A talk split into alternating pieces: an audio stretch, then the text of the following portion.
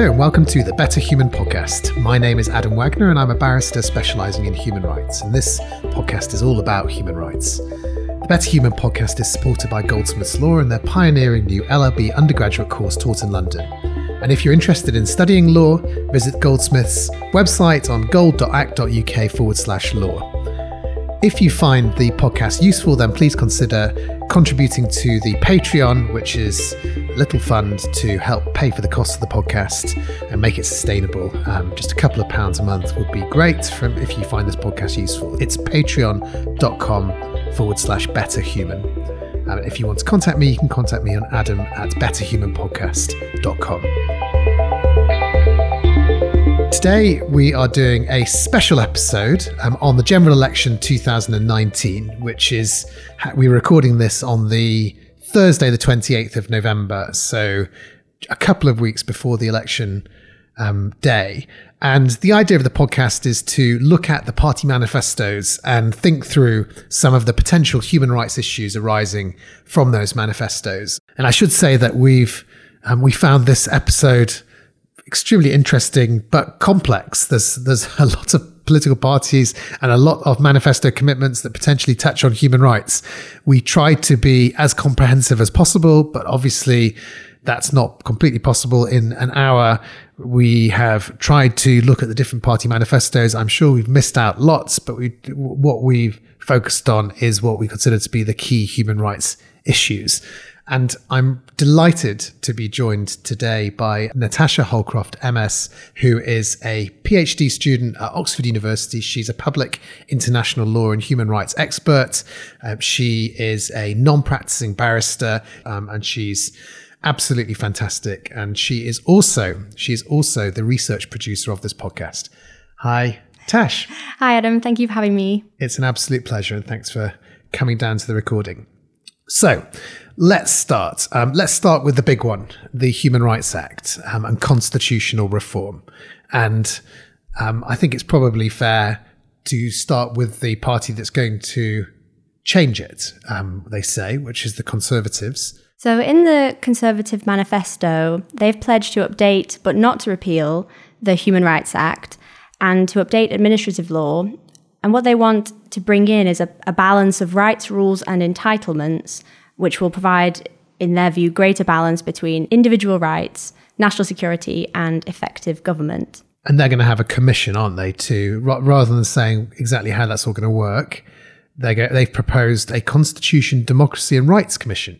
Yes, which will examine these issues in depth. And the, the Commission, I believe, is also expected to have a review of um, judicial review and to make sure that uh, judicial review is available to protect rights against an overbearing state, but in the words of the manifesto, also to ensure that judicial review isn't abused to conduct politics by other means uh, or to create necessary delays. Okay, so let's try and unpack that. Let's start with the Human Rights Act. What is the Human Rights Act? So, the Human Rights Act is a piece of legislation um, that applies in the UK, which gives domestic effect to the Human Rights Convention. Uh, it brings the protections for human rights that are set out in the Human Rights Convention into the into UK law and enables people to go to their courts here in the UK uh, to enforce the rights in the convention. And how long have we had it for? So it, it came in, it was um, put on the statute books in 1998 and it came into force in the year 2000, so almost 20 years at this point. So the Tory party have always had pretty much always had an issue with the Human Rights Act. I, I think it's fair to say that it, the first time it was that the Conservative Party proposed actually changing it was in 2006 when David Cameron said that he would replace it with a British Bill of Rights. And that commitment was in every manifesto up to this one.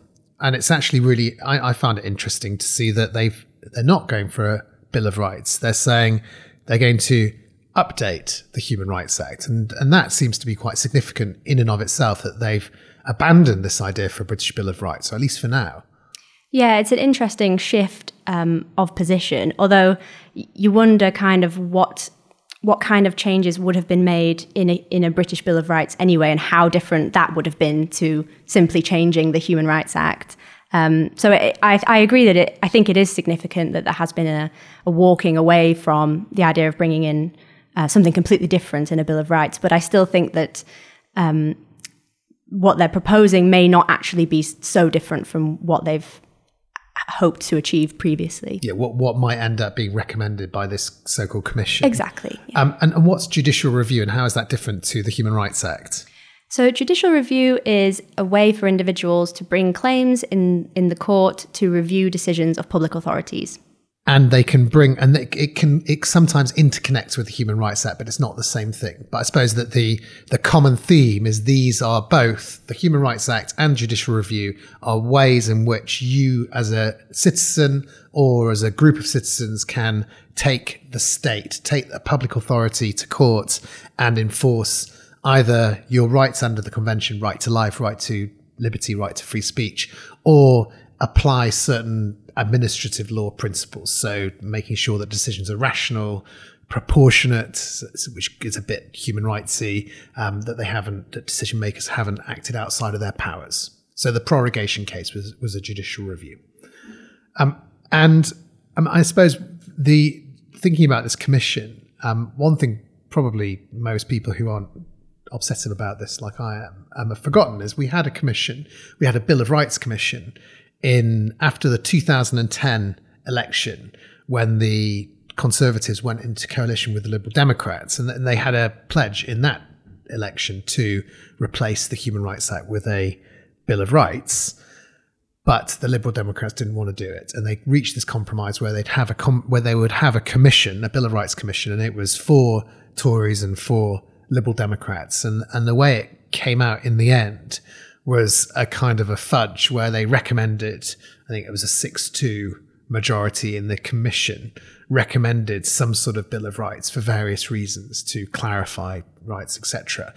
But the but it was so what they could achieve without withdrawing from the European Convention, which kind of anchors um, the Human Rights Act, was always going to be quite limited, and that's always been the structural problem or bar problem with or bar to changing the Human Rights Act is it's not we didn't create the Human Rights Act the, the rights were brought in from the European Convention yeah and uh, it's it's noticeable that it seems that none of the the parties that we're looking at and, and, and talking about none of them seem to be anticipating walking away from the convention, the international law safeguard to these rights.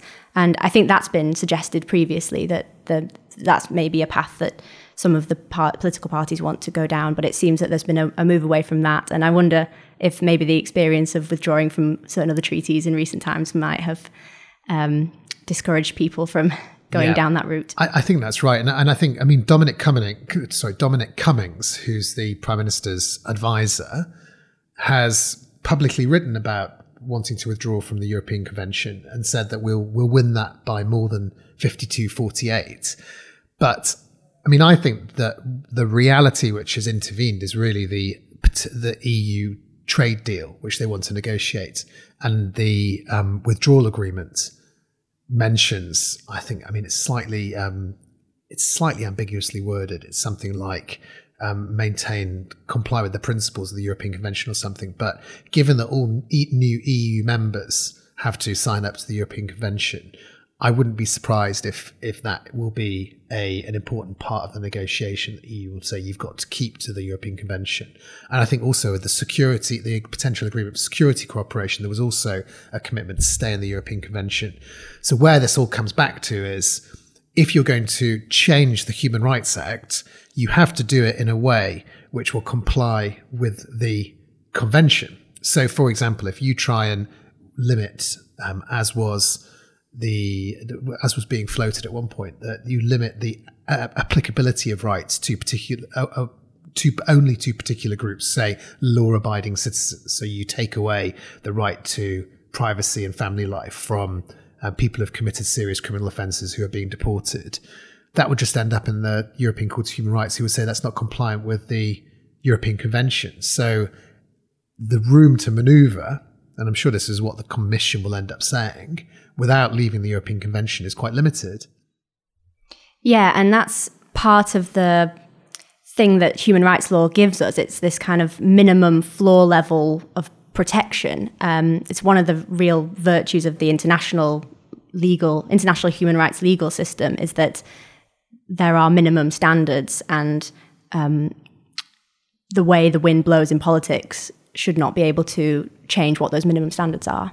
Yeah, and and, and I think that, that well, I mean, there's I've I've learned from bitter experience not to be hopeful when when you see a sort of chink of light and over this very long-standing question of reforming the Human Rights Act, but sending it off to a commission is a pretty standard way of, of putting it into at least the medium grass, if not the long grass. So let's see. And I, and I think, and I think, as I've already said publicly about this, that commission needs to be balanced. It can't just be a load of Tory Tory lawyers who have particular views about the Human Rights Act. They should, if they really want to do a proper job and they really want to protect people's rights, it should be a cross party commission. Um, but whether they're enlightened enough to do that, who knows?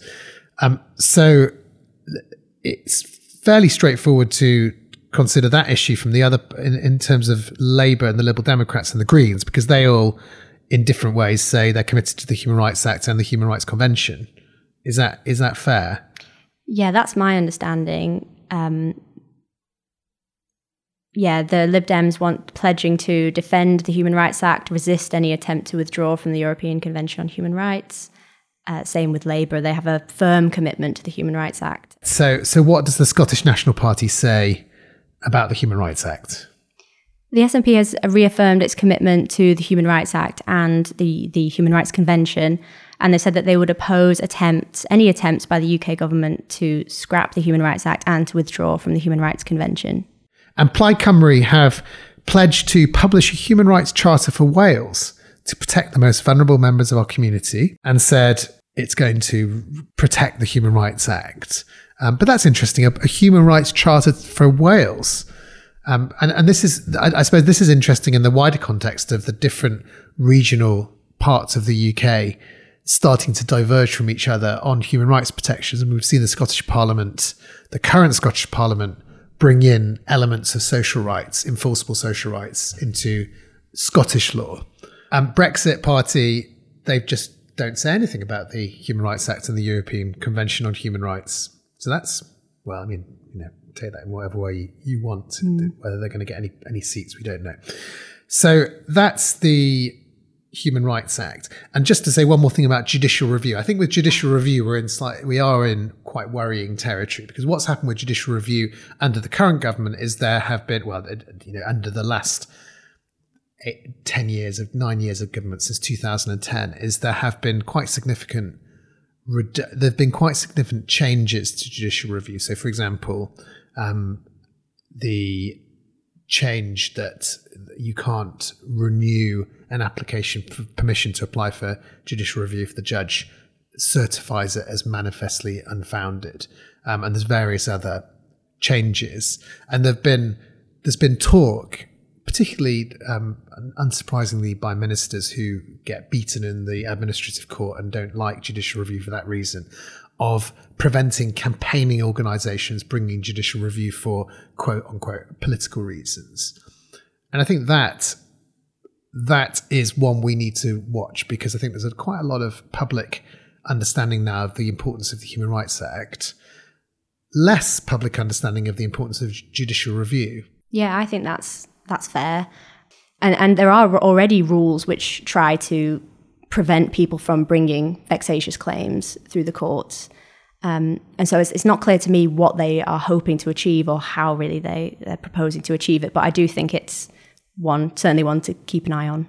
Okay, so let's move on to another hot button issue, which is Brexit. Um, and we'll try and keep it to the rights implications of the various policies. I think it's pretty well known how, how, the parties line up on Brexit. And for anybody that wants a primer on this, I did I did a podcast. I think it was episode two of this podcast with Schona Jolly QC, where we went into the, the in in depth the rights implications of the various potential Brexit outcomes. But what I, I think is you, let's start with Labour because um, we started with the Tories in the um, previous section. So, what are Labour going to do that relating to human rights on Brexit? So Labour say that they're new. They're proposing to secure a new Brexit deal, a different one from Boris Johnson's Brexit deal. And Labour says that their deal will protect protect jobs, rights, and the environment, uh, avoid a hard border in Northern Ireland, and protect the Good Friday Agreement.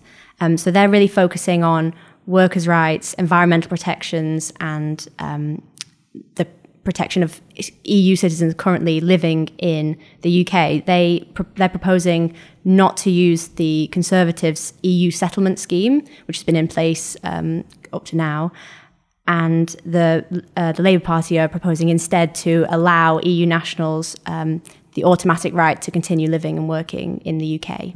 I guess the point is that the EU law currently anchors certain protections for workers. So, for example, the unlimited potential awards and discrimination claims, working time directives, the you know discrimination across various protected characteristics, protection from discrimination. And as things stand under the Boris Johnson deal, that anchor would be pulled up and the UK could float off in whichever direction it wanted. It could make workers' rights, um, it could impose more stringent worker, workers' rights, or it could deregulate workers' rights, so take away things like unlimited compensation and discrimination claims. Or it could say, as I think has been proposed, that a business under a certain number of employees doesn't need to provide full maternity rights to people who are going on maternity leave. So it could say only entitled to three months maternity leave. And the point is that you would you would lose this minimum protection and and I think it's probably fair to say that Labour would go in with quite a different approach to that and would say we want to start with the minimum standards. But at the beginning of the negotiation, where they would come out at the end of the negotiation, is difficult to say. Although I imagine the EU would be very conducive to that because it would prevent the UK becoming a sort of Singapore, Singapore on Thames. yeah, you would hope that. Um, I mean, the point behind the international type system is to provide that floor that you were talking about, the floor level of protections. And so you'd hope that the international community would want to see those reinforced um, and retained, um, and that's and that standards are the same overall. And the Lib Dems want to stop Brexit, so it would be as if they achieved a majority, they would revoke Article 50, and if they went into a minority government, presumably they'd push for a second referendum which Labour also proposed. So there's an option of potential Remain, but obviously a referendum could lead us to the same direction. Difficult to say what the what the implications for for rights would be separately from what we've just been speaking about. Um, and the Conservatives, where would they be with with the rights implications of Brexit? So one aspect of the Conservative offering is the proposal to leave uh, the European chart, the European Union Charter of Fundamental Rights, um, which currently is directly um, enforceable in, in, in the UK as a result of it being part of EU law. Um, it would also we would also end free movement in relation to uh, the European Union as part of that, following the deal that Boris Johnson has negotiated. And so I think it's quite a different picture in terms of human rights post Brexit. Um, interestingly, the the manifesto, the Conservative manifesto, talks about post Brexit freedoms. So I think they are anticipating that we have may have certain other rights that we don't currently have now. It's a bit of a vague reference, so I'm not quite sure what they are referring to, what they're what they're anticipating. Um, but it's interesting to to see how it's kind of phrased and how how the party views the this is a more of an opportunity for rights, I suppose, than than a potential challenge.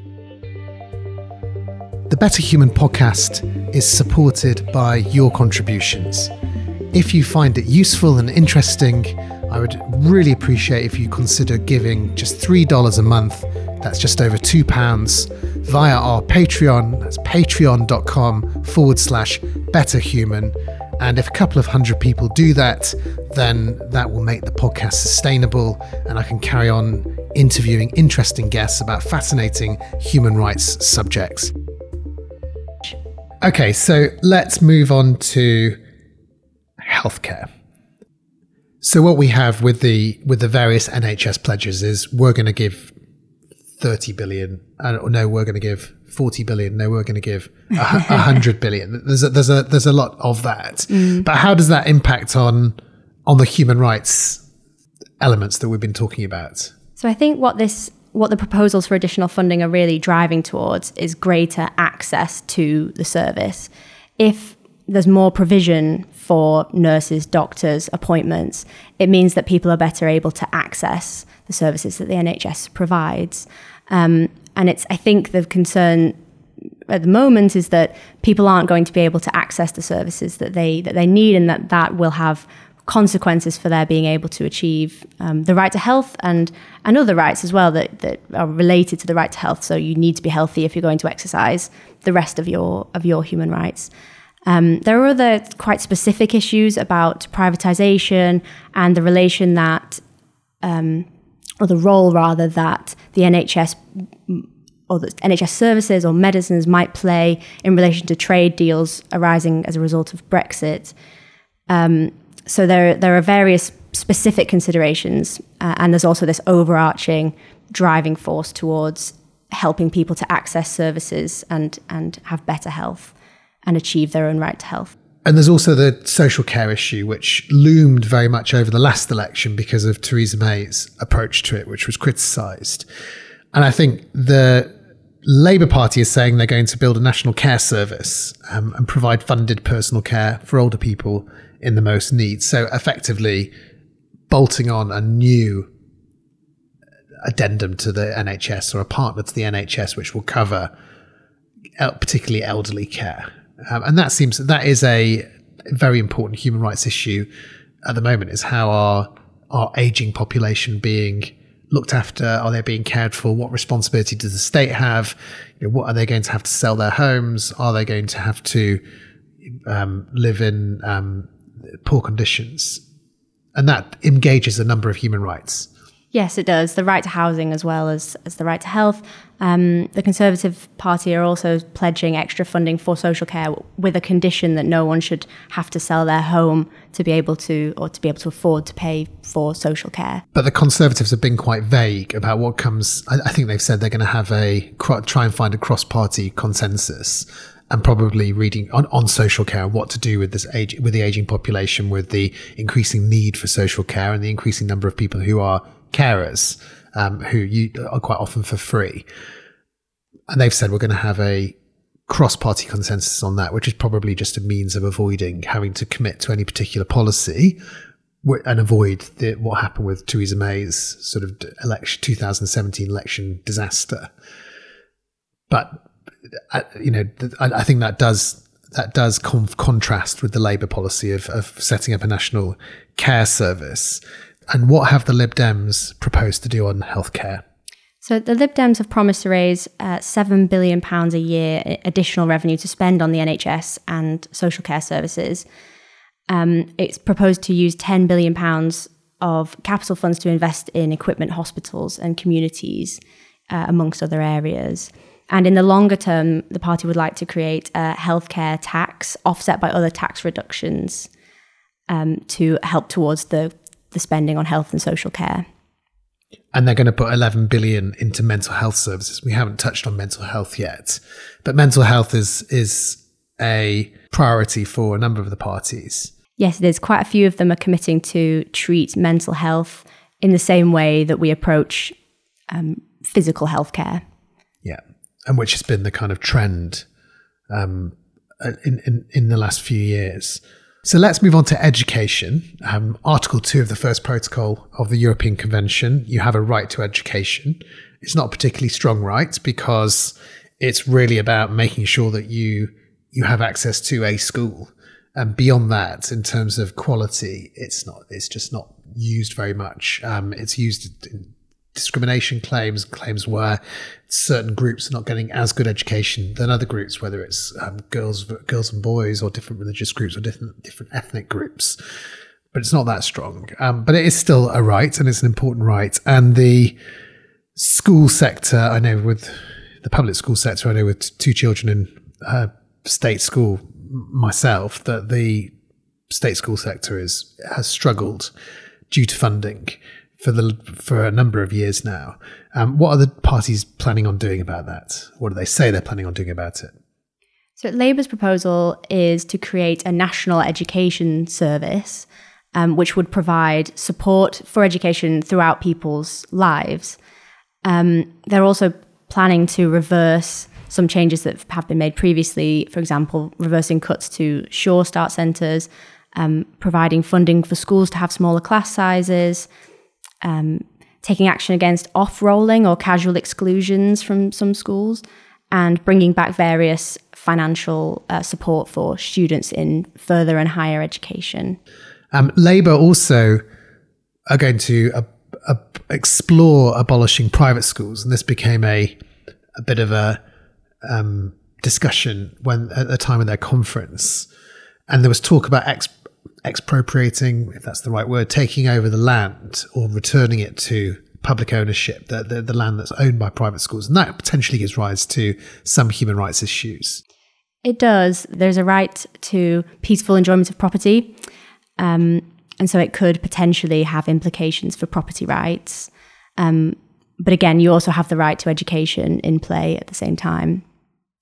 Yeah, and, and I think it's probably needs a bit of unpacking about who owns that land. If they're charities and the land is for public benefit, then it may be possible to repurpose it for public for the same public benefit. I mean, it, or it may just stay in the school system, but but who knows? And who knows if that that policy will um, will go forward anyway. But with the with the Conservatives, what are they going to do with education? It's a bit more funding.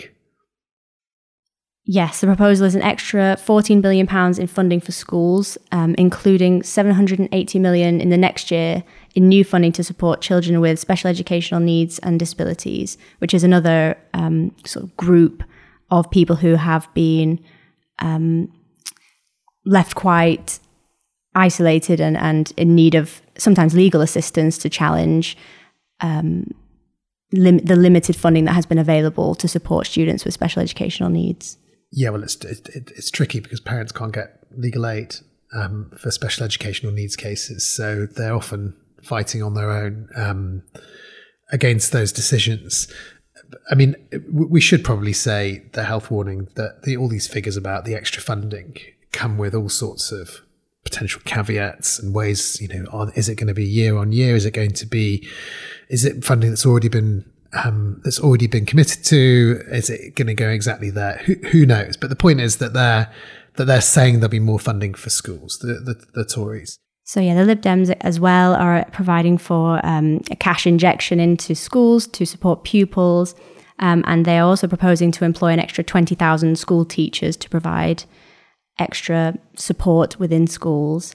Um, they're also pledging um, free, high quality childcare and they're try they they too have recognised that there's a need to address funding issues within special educational needs and disabilities by yeah. allocating cash. And that's for work. That's for working parents. Yes, um, free high quality high childcare for nine months.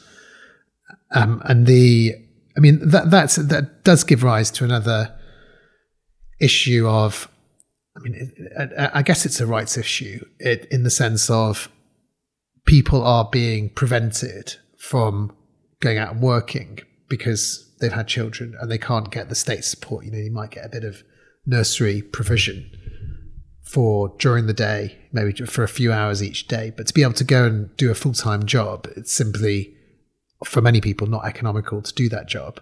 So you, so a number of the parties are looking at that. So let's talk about social security. Um, social security is the means by which the state insures people who are unemployed um, or have a disability from you know, prevents them falling into complete poverty. I suppose that, that that's the point of it, or allows them helps them trying to get back to work. I suppose the, the big controversy over social security is about universal credit and whether that's something which needs to be which is going to be kept or not. And I think that the conservatives who created universal credit are going to continue its rollout, whatever that means, and in, in whatever um, format that takes and speed. Labour are going to scrap it. They've they've said universal credit is not fit for purpose. Um, do we have any idea what they're going to replace it with? They've said that they'll uh, design an alternative system, but that's we haven't really got much more detail than that in the manifesto itself. So, designing an alternative system of welfare benefits which will end poverty and guarantee a minimum standard of living, um, but not much, not much more detail on that. Okay, so so so they're going to get rid of it and probably take quite a long time replacing it, which means that we'll we'll stick with the current system um, of social security that we have for a while under Labour. Okay, so let's talk about disability. Um, what what are the Labour Party proposing on disability? So the the Labour Party are proposing to tackle issues through transforming the workforce for disabled people and updating the Equality Act with specific duties um, on employers to make better accommodation for disabled people, including having disability leave, which is paid and is recorded separately from um, illness absence. Um, and it's also going to revamp the way that disability benefits are assessed. And how about the Conservative Party? The Conservative manifesto says that um, the Conservatives would pledge to reduce the disability employment gap and take steps to make the workplace better um, for people with disabilities. Should we talk about um, the Gender Recognition Act? Because that's a that is an issue where different parties are saying slightly different things, or quite significantly different things, um, and obviously it's it's there was a con- there was a consultation on the Gender Recognition Act under Theresa May, but the it seems like that's been mothballed for now, or any changes to the Gender Recognition Act, um, probably because it was seen as too controversial an issue going into an election. Um, so, we, if we should we start with um, Plaid Cymru? They say, what do they say about the Gender Recognition Act and what they do with it? So they are proposing to demedicalize and reform the Gender Recognition Act. So, so currently you have to go through a medicalized process where doctor has to give you a certificate to get a gender recognition certificate. But um, a number of parties are saying they're going to change that. Yes, and I think that's in response to um, campaigners saying that this process has been long and drawn out and it's a very personal issue for the people who are going through that process. Um, so the parties are directing their intentions to try and make that process better and update it. I mean, it's it's been years since the Gender Recognition Act um, was brought in, following a case called uh, Christine Goodwin in the UK in the in the European Court of Human Rights. Um, so it's the act, although it was um, a step forward in its time, is now 15 years old and um, it seems that, that there have been many calls to update it, and it seems that parties are responding to those calls. And the Liberal Democrats are going in a similar direction on that. Yes, similarly, the, the Liberal Democrats are proposing a, a, an overhaul of the Gender Recognition Act as well and removing the requirement for uh, medical reports. And, and they're going to also get rid of what's called the spousal veto. Um, so, under current laws, a couple can't change their status from same sex to opposite sex, so or from opposite sex to same sex without the consent of the spouse. So if you if the if one partner goes th- through a sex change, they will the other but to carry on in the marriage, the other party has to consent, but that would be taken away um, under the Liberal Democrats' plans. Um, what do Labour say about the Gender Recognition Act? So, Labour have also committed to reforming the Gender Recognition Act, um, and they want to introduce a self declaration for transgender people um, to address this uh, medicalized process that we've been talking about. And they've had a bit of mixed messages over same sex same sex spaces, and, and just looking at the rights info um, uh, infographic on this. Um, they, they, the, the, a Labour spokesman quali- clarified that the Equality Act will continue to allow for separate and single sex services, providing that such treatment by a provider is justified, but no spaces will be permitted to discriminate against trans people, which is pretty much where we are at the moment. Yeah. So, so I think the, the Conservative Party say nothing. Maybe didn't want to ignite a controversy, and this this their manifesto is very much a kind of controversy avoiding or an attempt to avoid con- controversies and avoid the sort of Theresa May trap. So seems like that's something which has just been left out completely. What that means they'll actually do when they have to look back at the Gender Recognition Act because uh, you know there's there's there's quite a lot of public pressure to reform it. I think not just from campaigners but from people who the, the people on the street who the trans people who are using the act are, are, have given very significant voice to the opinion that it's too unwieldy, that it takes too long, that it's too inv- it's too invasive. But the Conservative Party um, say nothing about that. So um, let's move on to the legal system. Um, so the the courts, legal aid, access to justice. How does this impact on human rights? So um, you need, I mean, there is a human right uh, to access the courts in the Euro- European Convention on Human Rights. There's Article 6. Um, and so part of your part of it is just a practical being able to go to court if you have a legal issue that needs resolving. Um, but of course, there are other there are numerous elements to that, including the ability to pay to go to court, um, and that's where legal aid comes in. For example, there's also the the angle of um, court closing, so the physical access is is not possible, um, and so various parties have uh, looked into commitments to m- increase access to the justice system. For example, in Labour's manifesto, they are planning to restore early access legal aid advice uh, for housing, social security, family, and immigration issues. Uh, and they say that's to help people enforce their rights. And, and that, let's just set the scene with legal aid that there's been a very significant cut to legal aid is, is the money that is provided to help people who can't afford legal representation to be able to pay for it. And in 2010, with the introduction of austerity, there were huge cuts made to the Ministry of Justice budget, and the Ministry of Justice administers legal aid. And there was, I think the budget's in real terms gone down at least 40% um, from about, you know, from a starting point of about 9 billion. So it's, it's a really significant cut. And they've taken away legal aid from a variety of areas. Now, early legal aid advice means before there's a claim happening, you can get some sort of investigate. In, uh, uh, you can get funding to investigate the claim, and the argument, which is a good argument, is that it, if you get that early funding, then you can avoid going to all the huge expense and stress of bringing a claim or having a claim brought against you. And so Labour are saying they'll restore early legal uh, aid advice for various areas where which also engage human rights. So housing, social security, family and immigration issues. What else will Labour do? They say they're going to do for legal aid. They also say that they're going to ensure legal aid is available for inquests into deaths that occur in, in state custody, instances where people's loved ones have been in the custody of the state and tragically they've lost their lives. And then you have a grieving family who is coming up against an inquest system which is novel and, and complicated to them. And I think the hope, or it, it seems that the hope there might be to better able, better equip people to access justice and access the legal system in, in those kind of cases.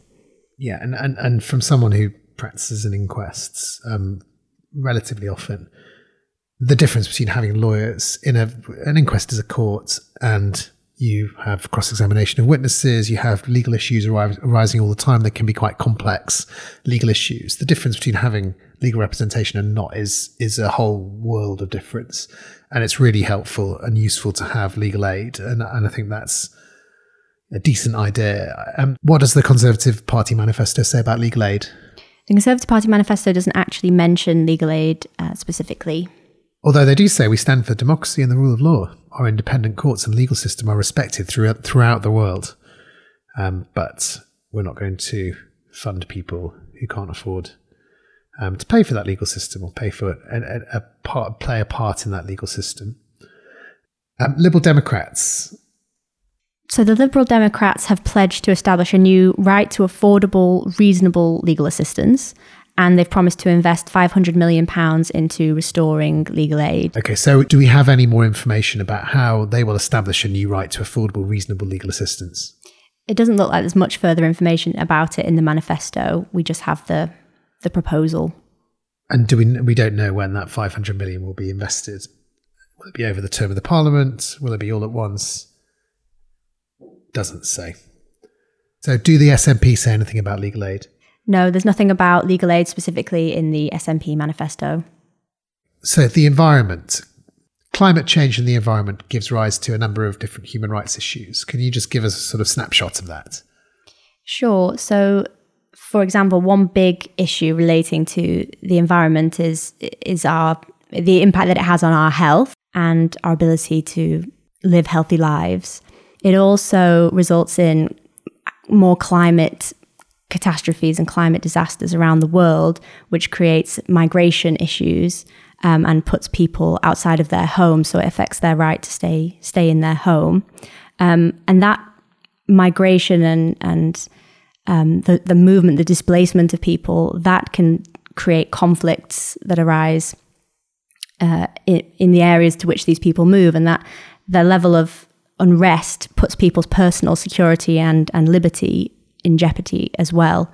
Um, so it's really a range of human rights issues that arise from problems relating to the environment. So, what have we got in terms of policies? So, the Green Party, un- understandably, have um, a lot of focus in their manifesto on policies to do with the environment. They're proposing a Green New Deal um, and this is a that's an American import from the um, from the left of the of the Democratic Party. This idea of a Green New Deal. What does it mean? So for the Green Party, they're proposing 100 billion pounds a year to tackle climate change and reduce climate emissions to net zero by 2030. Um, also, Labour is proposing to um, take steps to to reduce the to have achieved the majority of the reduction uh, to going towards net zero also by 2030. Although that became a bit of a kind of a flexi pledge from the from the part from the party conference until now. I, I, think they're probably they're somewhere between 2030 and 2050. Mm. And the Conservatives are sticking with 2050 as their goal for reducing emissions to a net zero carbon emissions target. While we're on the environment, let's talk about the hostile environment. so, see what I did there. um, so the hostile environment was a it's a policy which has been in place for a number of years. Um, it's, it's, difficult to say exactly when it started. Potentially at the tail end of the of the new Labour government, but certainly was exacerbated and um, expanded by Theresa May when she was Home Secretary. And and the idea of the hostile environment was to make the UK a hostile environment for illegal immigrants. Um, but as we know from the Windrush scandal, it ended up making the UK a hostile environment for a number of legal immigrants as well. And what are the different parties going to do about the hostile environment? Um, the Green Party have pledged to end the hostile environment, and Labour have promised to establish a humane immigration system um, and the ending of the hostile environment that caused the Windrush scandal. They're proposing a system of immigration built on human rights, which aims to meet labour shortages and skills shortages. The Conservative Manifesto also proposes an overhaul of the current immigration system to make it more fair and compassionate. And they recognise uh, that what happened to the, the Windrush generation um, needs to never happen again.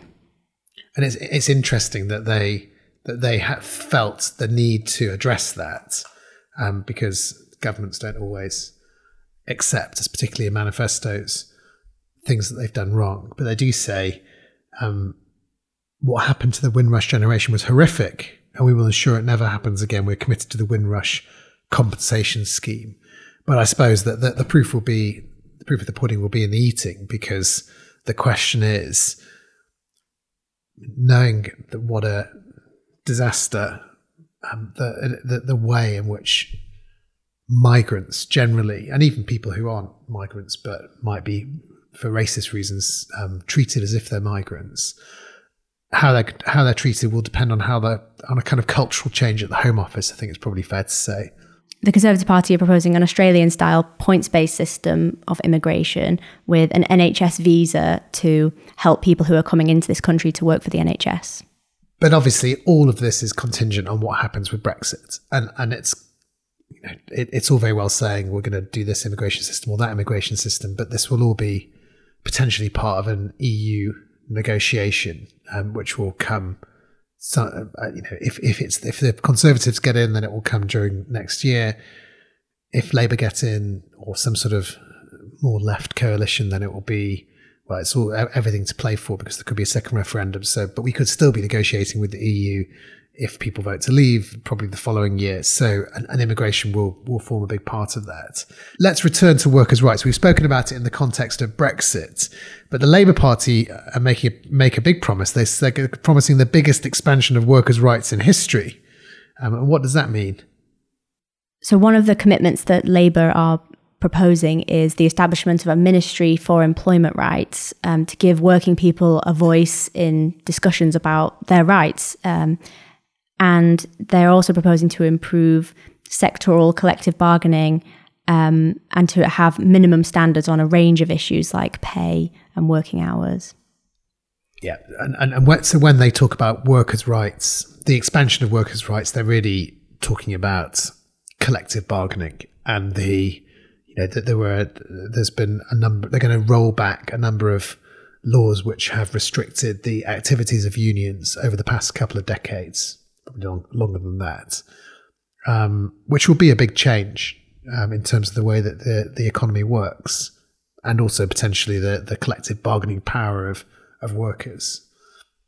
They're also proposing um, some real terms economic uh, measures. For example, bringing in a, a re- what they call a real living wage, which is ten pounds per hour for all workers age sixteen plus, and um, extending paid maternity leave, making paternity leave uh, easier to take, um, banning zero hour contracts, these kinds of things. A few measures that would help workers who are in more precarious positions. And, and the Lib Dems have also said something about zero hours contracts, but I don't think it's a ban, it's more of a reform.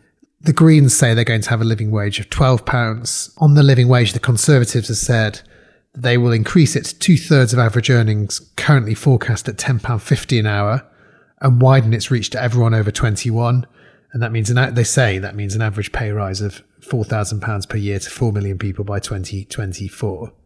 Let's finish off by talking about this pledge by the Conservative Party to introduce a new new legislation to tackle the vexatious legal claims that undermine our armed forces and further incorporate armed forces covenants into law. Do we know what, what that means? It's not really clear what exactly is being proposed by new legislation to tackle vexatious legal claims that undermine the armed forces. And so one proposal has been um, that we that the state should derogate from the European Convention on Human Rights when it acts during an armed conflict. Um, so that means disapplying, which is it's it's potentially legal under the convention. The convention does allow for that, but it's got to be uh, under certain. There's got to be certain requirements that are met. Yes, there are. There are limited requirements. There has to be. It has to be a public emergency threatening the life of the nation or, or a war. This is in Article 15 of the European Human Rights Convention.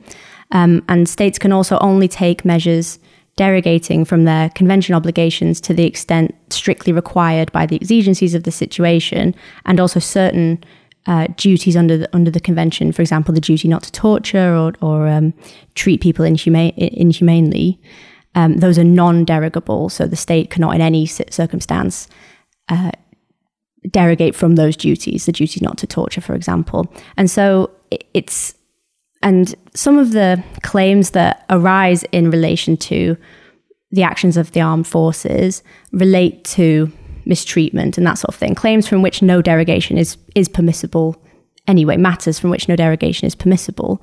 Uh, and so it's really not very clear what it, the proposal is um, to legislate. Um, if it's proposing legislation for derogation, then it's not clear at all that those sorts of claims would be affected.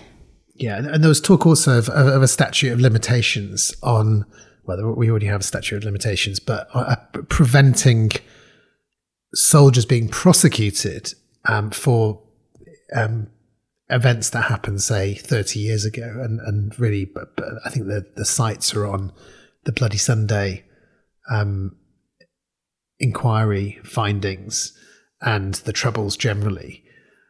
But it's difficult to see that being made a reality.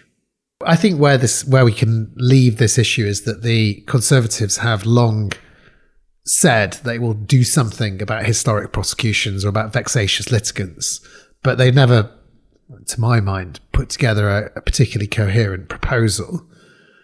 And it's difficult to see what coherently is going to come out of this manifesto commitment, which is pretty vague. Thank you very much, Tash, for coming on the podcast. And um, it's been very interesting and not that easy looking into all the different manifestos from a human rights perspective. But obviously, if people have comments, please leave them um, on Twitter. It's Be Human Podcast, or you can email me, adam at betterhumanpodcast.com. And the Better Human podcast is kindly supported by Goldsmiths Law and their pioneering new LLB Law and undergraduate course taught in London. Applications are now open. To learn more, please visit gold.ac.uk forward slash law. And if you want more of the podcast, if you want to support it and help make sure that we carry on going, then you can contribute a couple of pounds a month, which will be extremely uh, well received at patreon.com forward slash betterhuman. Thank you very much to Tash. Thank you very much to um, Samantha Bruff, our editor, and see you next time.